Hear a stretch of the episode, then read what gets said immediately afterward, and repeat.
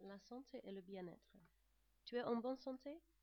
Je dirai que je suis en bonne santé mais quelquefois mais quelquefois je mange du chocolat et des frites. Je ne fume pas parce que le tabagisme est dangereux et ça crée une dépendance.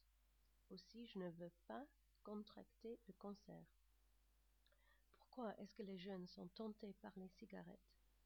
A mon avis c'est incroyable le nombre de jeunes qui fument les jeunes filles utilisent le tabagisme parce qu'elles veulent se montrer super cool et ça leur donne la confiance.